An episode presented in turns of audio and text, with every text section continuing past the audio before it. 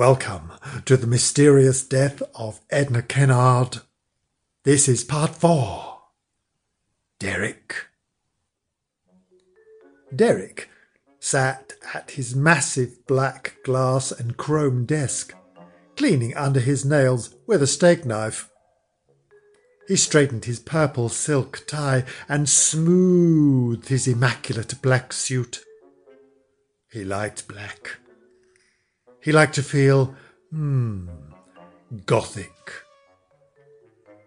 He'd wanted to use his exquisitely balanced stiletto throwing knife with the ebony and silver handle to clean his nails, but that was embedded in the neck of the idiot who had dared question his decisions and was now lying on the floor in front of the desk, making a gasping, bubbling sound.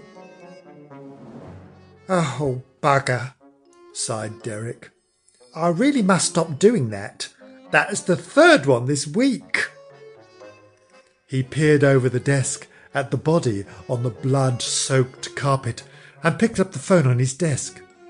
Oh, Audrey, be a love and call Carpet World again, will you? Yes, I've spilt something on the new carpet. Oh, and I'll need removals again. He glanced at his iPhone. Three missed calls from Mother. He ran his fingers nervously around the collar of his white Armani shirt. Oh, what does the old bat want now? Honestly, why can't she leave me alone to run the company? Or I would if only she retired. Oh, the trouble I went to just so she can stay in that place where the old farts go to die. Oh, God Almighty, you could smell the formaldehyde.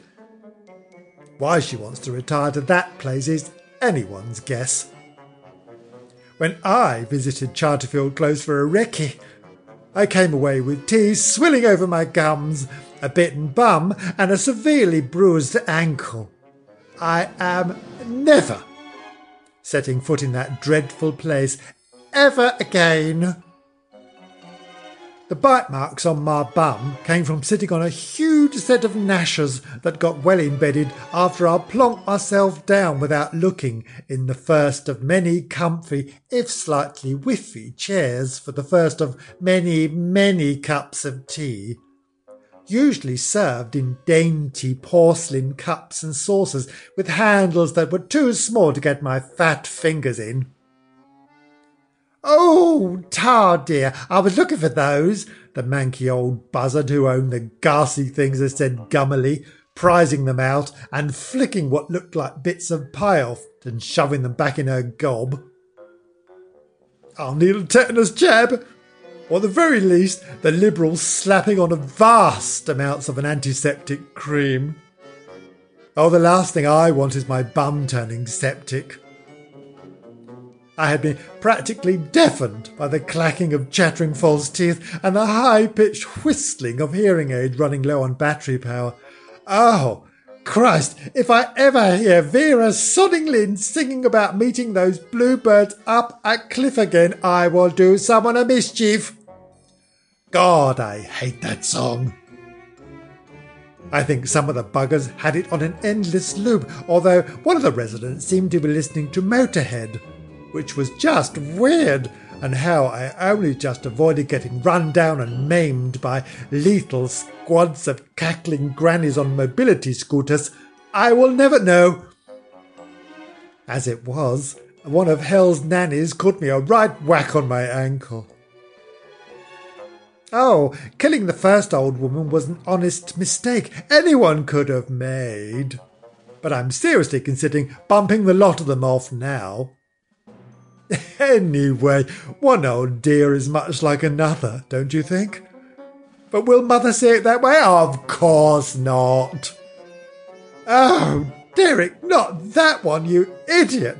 Don't kill her! Don't kill him! Oh, there's no pleasing some people. Mind you, that last one was not keen on dying. Oh, she put up quite a struggle. None of the buggers were easy to knock off, mind you. You'd think they'd be grateful their miserable old lives were over, but that's not the impression they gave. At all. And another thing, how was I supposed to know two of them lived in the wrong part of Charterfield Close? Mother only said it was important that she lived at number 12 after I had already done two of them in. She didn't give me a reason why, probably going to Lally. I had to knock off three of them. Three! The first one with the empty oxygen cylinder and the faulty gauge, and then that miserable old sod's mobility cart.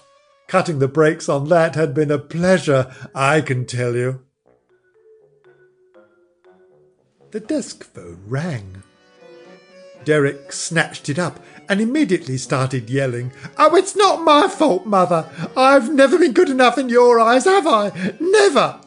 Were you ever there for my achievements, though? Hmm, my finest moments? Hmm? I'll save you answering, shall I? No, you weren't. What about my cycling proficiency test, eh? I had to borrow a bike that was too small. My knees kept on hitting the handlebars. Oh, the shame of it! I can still hear the sniggers, the bastards. My 25 yard breaststroke certificate was a triumph! A triumph! I cut through the water like a salmon. I remember looking over to the watching parents when I'd finished, and you weren't there. You were never there. Oh, there was always an excuse that you couldn't come. You had to torture mad Freddy or hypnotize a cheese or something equally ludicrous. I always tried my best, but it was never good enough for you. Or you didn't even notice. Derek paused as the voice on the other end squawked at him. What? Oh, oh, oh, oh, Audrey. oh, it's you. oh, ignore all that. Oh, it's just, oh, it's, it's just an amateur dramatic part I'm rehearsing for. oh, yes, yes, yes, I, I, I was realistic, wasn't I? Oh, thank you, Audrey. Derek put the phone down and heaved an even bigger sigh than before. Oh, she'd have to go as well. Thank you. That was the end of part four of the mysterious death of Edna Kennard. Please join me again for another. This has been Kevin Green, reading for the Hot Cocoa Club. Thank you. Goodbye.